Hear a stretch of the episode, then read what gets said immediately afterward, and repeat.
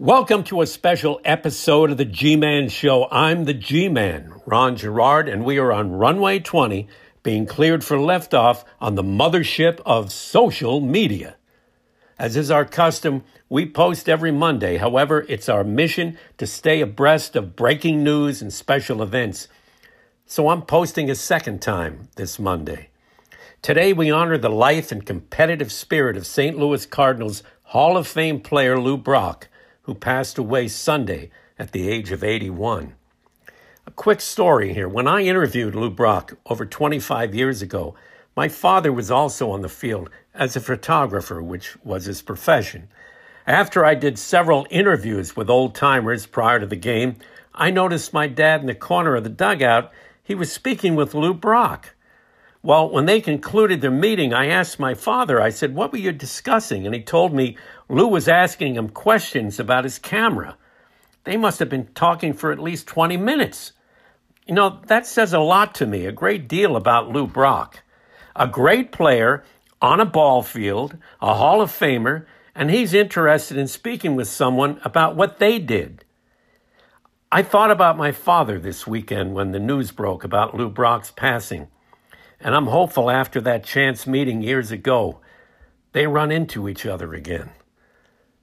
When the Chicago Cubs traded Lou Brock to the Cardinals in 1964 for pitcher Ernie Broglio, many called the deal a steal for Chicago. But the man who would help define base stealing during the 1960s and 70s ended up stealing the show in 1974, Brock stole a record setting 118 bases, and in 1977, he broke Ty Cobb's all time stolen base record of 892.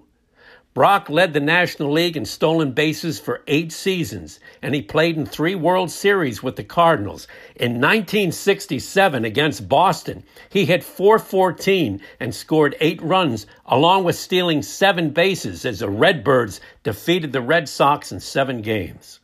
Brock finished his 19 year career with 938 stolen bases and a batting average of 293.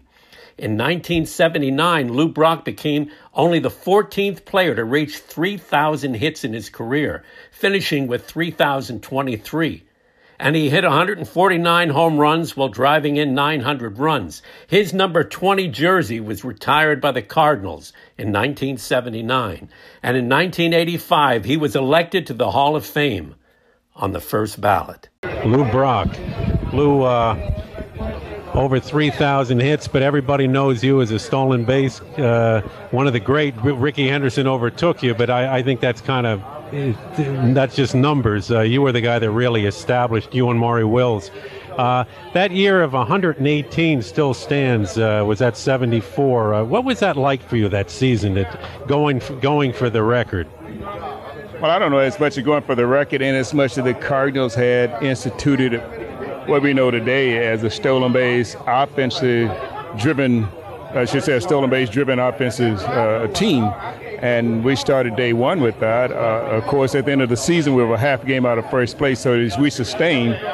But it came late in my career. I was 35 years old at the time, and I asked the question, why did you do this when I was 23, when you could withstand the, the beating and the high tension that goes with that? Yeah, uh, that was a thing that you were it takes a tremendous toll on your body, and yet you had a you know a long career. Uh, uh was it special conditioning that kept you in shape to put up with all that? Well, I think in a sense, I think it's misleading. Uh, most of the time, people think a stolen base artist get beat up, but he really doesn't. I think in a sense, it depend on depends on that player's body. Uh, I think the, the fact that Maury Wills got beat up on the bases, not by the wear and tear of running. He got beat up based on big guys hitting on him, pouncing on him. We learned from Maury. We went in feet first, slide, slide hard, get that infield out of there so he doesn't tag you hard.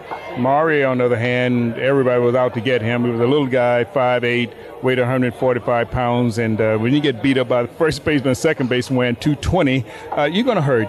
So some of us who came along a little later were a little larger than Maury. We could withstand that pounding, and we had a a, a recourse, and that was a hard slide. The 3,000 hits has to be. I mean, that's just an unbelievable uh, milestone. To you, that must you must be as equally proud.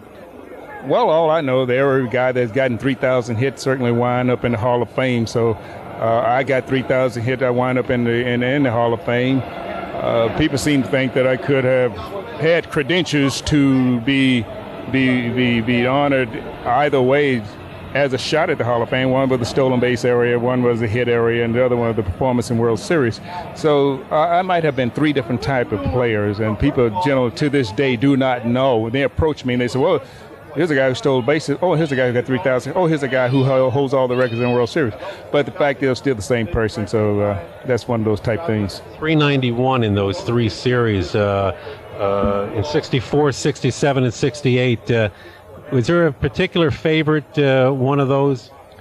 I think it's all three combination. I look at, I think the last two had 25 hits in those 14 games uh, establish all kinds of hit records. Uh, some still stand today, slugging percentages. I think if there was a a utopia, uh, the peak of your career, that things happen, and happen well. It was in those last two World Series. First World Series, certainly I left the Cubs in the middle of the season, and the fall I found myself in the World Series. I had a good series, batted 300. Cards beat the Yankees, but uh, six to seven, nothing tops that.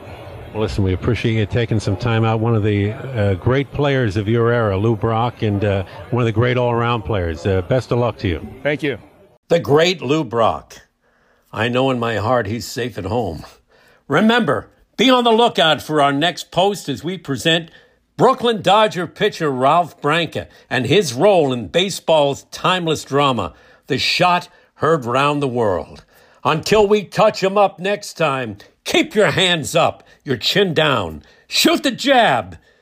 Don't make me look for you. Peace. Stay safe. And thanks for listening.